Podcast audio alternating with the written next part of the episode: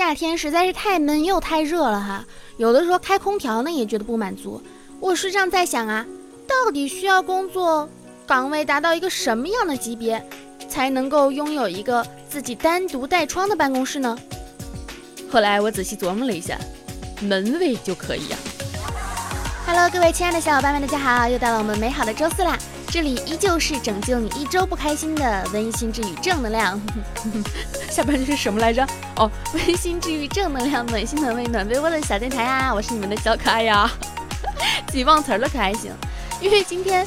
是我连续更新的第五次，第五周，是不是感觉很棒啊？我终于坚持下来了，居然坚持下来了。但是呢，一次比一次敷衍，一次比一次敷衍。这次我连稿子都没有准备，为啥呢？因为我今天下午要出门儿。但是不影响啊，不影响。我希望大家能够变得开开心心的。嗯嗯嗯，你们懂的就好啦。最近天气真的是太热了。昨天晚上呢，我们的前同事聚会，然后。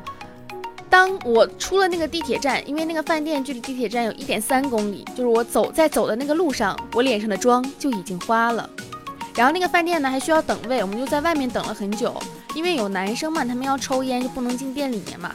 然后我就陪着他们在外面，在外面那些时刻，我的妆花的更严重了。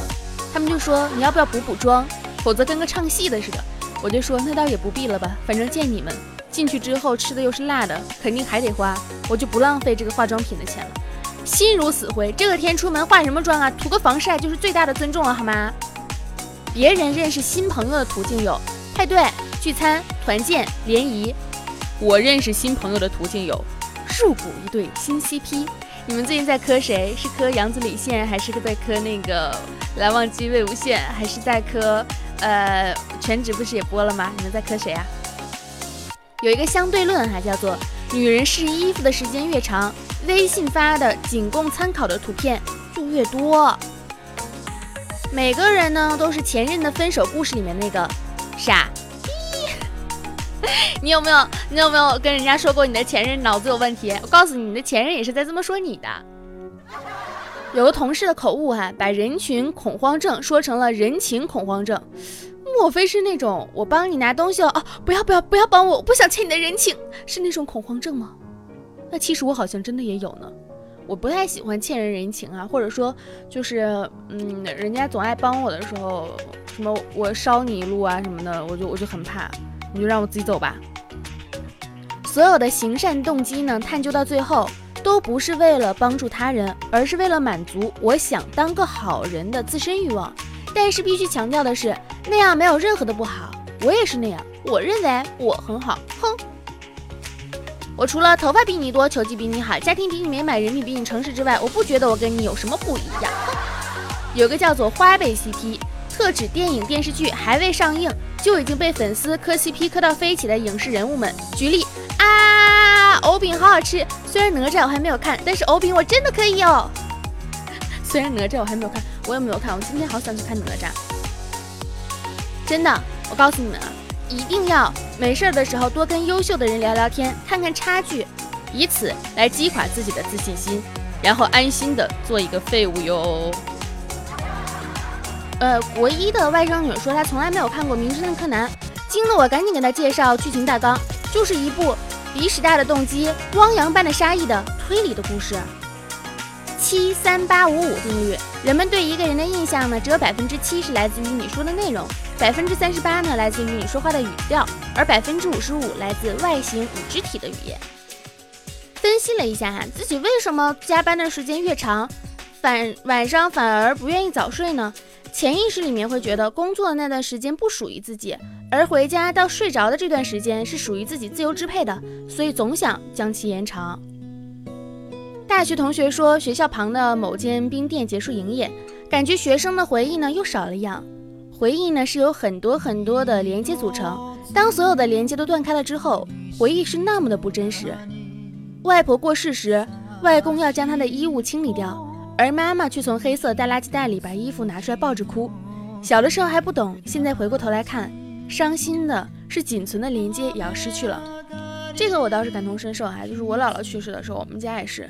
就是为了避免我姥爷伤心嘛，然后也是家里人伤心，就把房间的格局都变了，就是那一瞬间，我看那个房间有点陌生。然后也是要烧衣服嘛，嗯，我妈是最后留了一件大大的羽绒服，然后但是有很多的东西其实都没了。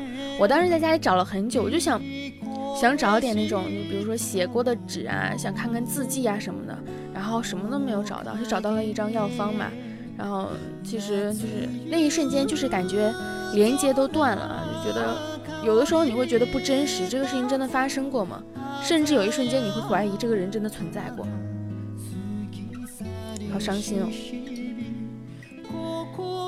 你知道你在你的食物在微波炉里面看到你的画面是什么样吗？就是一个特别凶残的人盯着一张网，然后往里面非常看，恶意恶意就是那个饿，饥饿的饿啊。松子的节目呢做了一个实验，连续五十天被夸奖的女孩容貌真的变了很多，整个人的气场都不一样了。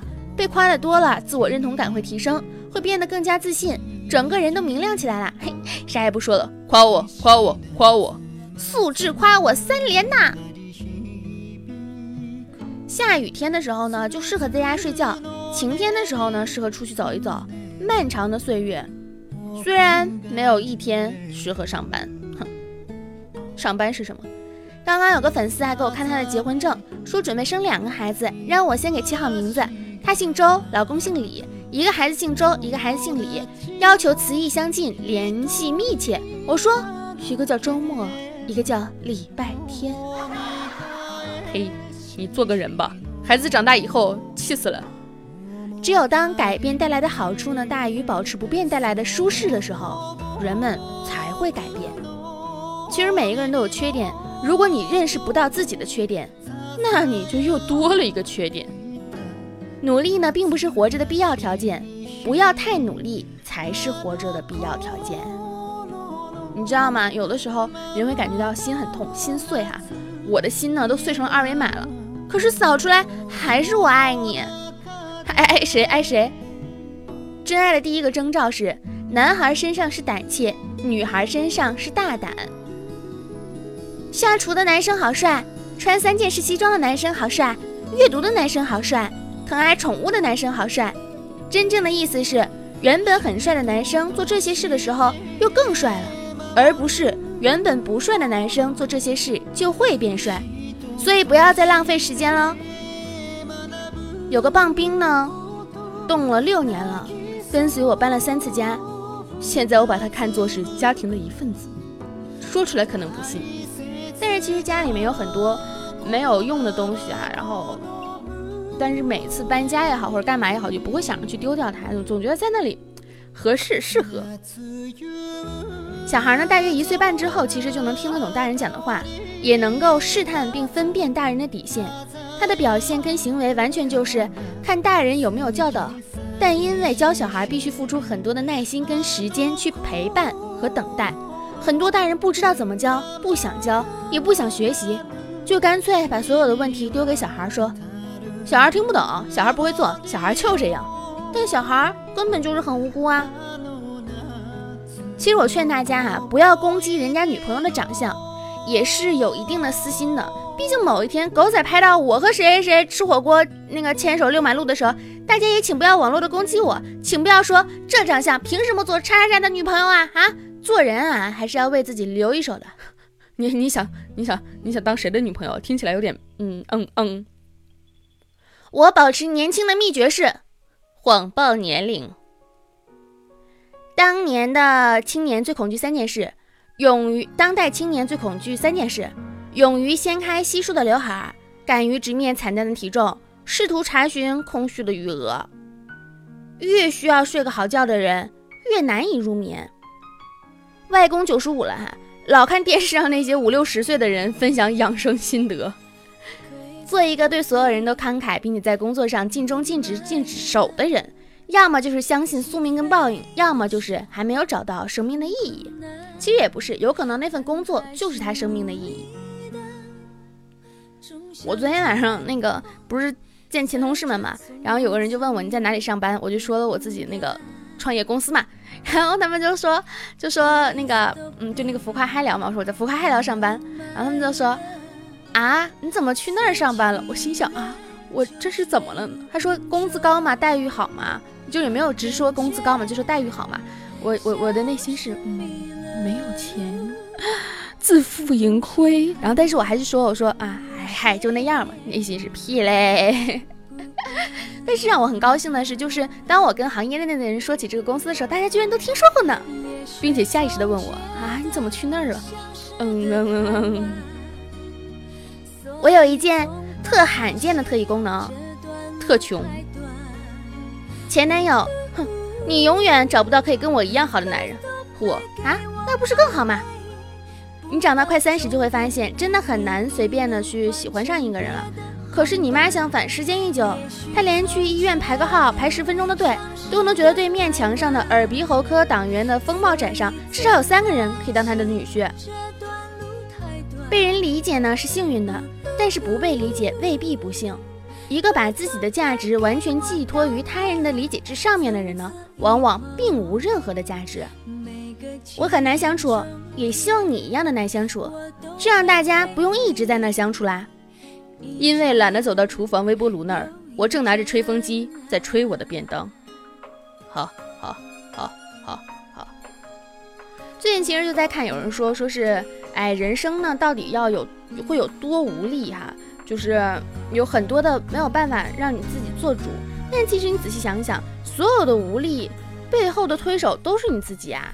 你有很多东西都可以选择去做，但是很多东西你没有选择去做，那你说这怪谁嘛？对不对？人如果不努力的话，运气来了都会绕着你走。朋友，就是菜刀皇后的微博里面说，朋友。当你下定决心做一件事情的时候呢，千万不要被结果所蒙蔽。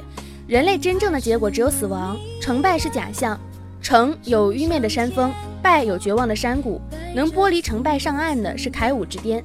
不要被别人以为用来以成败来论证你的天赋。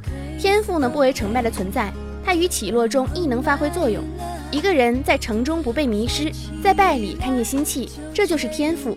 他的责任是发展慧根。记住，一切把你推向神坛的，从来不是外人定义的成败。你要有于常人敏锐的嗅觉，于起落中发现自己的光，这才是你成为王的力量。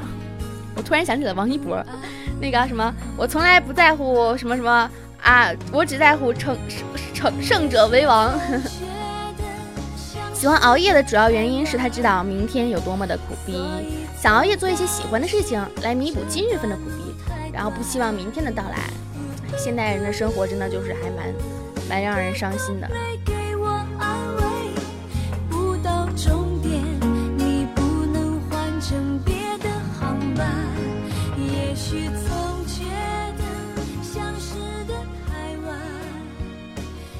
成年人呢，需要掌握的一个非常重要的自律，就是克制自己去纠正别人的欲望。梆梆梆梆梆梆梆梆梆。哎，我是在干什么？突然犯沙雕了。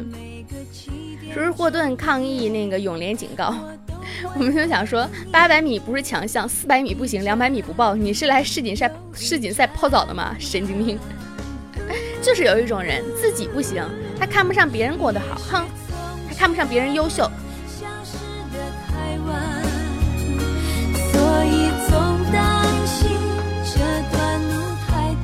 之前朋友说蝉的叫声好大，你知道吗？蝉的寿命只有七天，就是它那么卖力的叫，是为了能在活着的时候让世界上能够听到它的声音，是它存在过的证明。哎，心一下就软了。但是实际上，那个去百度查一下，蝉的平均寿命是六年。谁说的寿命有七天？怎么回事？可能是品种不一样吧。其实，在我这里呢，幼稚不是穿着稚气的衣服、看动漫、买手办、打游戏、下雨天踩水坑、扮鬼脸捉弄的小女孩，上楼梯一步三个台阶等等有小朋友特征的行为，而是没有担当、轻易承诺、推卸责任、逃避问题、知错不改、死要面子而因小失大、不分轻重，继而玩物丧志。我就想说，听见了没有，臭傻逼，说的就是你。此刻的我，又在减肥。天天在减肥，不知道减给谁看，饿得跟闹饥荒似的，也没有瘦。哼。哎，其实每一期的节目录来录去，都是最后归根结底都是希望大家能够对自己好一点，希望大家能够明是非辨是理，让自己开心、快乐、愉快。所谓的带来开心开心呢，并不是说你们听了一期电台真的能够心情舒畅愉快，只不过是说在听点别人有趣的事情的时候，能够让自己变得那个更那什么一点嘛。前两天有朋友就是有粉丝私信我说，听了你就是从一五年开始电台，因为我是一五年十月份开始做电台的嘛，然后在喜马拉雅上，然后现在也在喜马拉雅上，喜马拉雅可以搜索“一兔为快”，兔是兔子的兔。一吐为快啊！就是他说听你一五年电台跟现在电台感觉明显的风格不一样了，就是感觉现在没有以前成熟了。我坦白讲哈，是现在没有以前有那么多的时间来做电台了。你们想，当时一五年我在上大学啊，啊多得空啊！然后一六年我在实习啊，一六年六月份我毕业嘛，然后一七年当时的工作，一七年当时的工作就在喜马拉雅上班嘛。然后，所以那个时候做电台本来就是我的职业，就是当时会发，会花很多的心思在写稿子、搞原创上。然后现在呢，随着我自己在开、在做的事情就越来越复杂，越来越没有时间了。我觉得我能保证 每周四更新已经是我的极限了。但是我真的还是很想要继续去做原创的内容的，只不过说最近的时间和精力真的有点跟不上。但是哈，就是。最近是给大家念段子嘛，念段子是为了保证我不会断更，就是希望在你们想听到我声音的时候还能听得到。然后如果有一天我空了的话，我还是会继续做原来以前那个节目类型的，因为以前那个节目风格是我真正在追求的一个节目的风格。现在的话呢，可能只是说为了让大家保持开心吧，也是为了让自己觉得有一件事情我一直在坚持着，没有放下它。唉，生活嘛，不就是这样吗？有舍有得，但是我不会舍弃掉这个东西的，你们放心。嗯，成不成熟，怎么样？其实每个人的心境不同。单从心境方面的角度来讲，我现在确实是比一五年、一六年的时候的我要成熟、成长了很多，也是希望能够，嗯，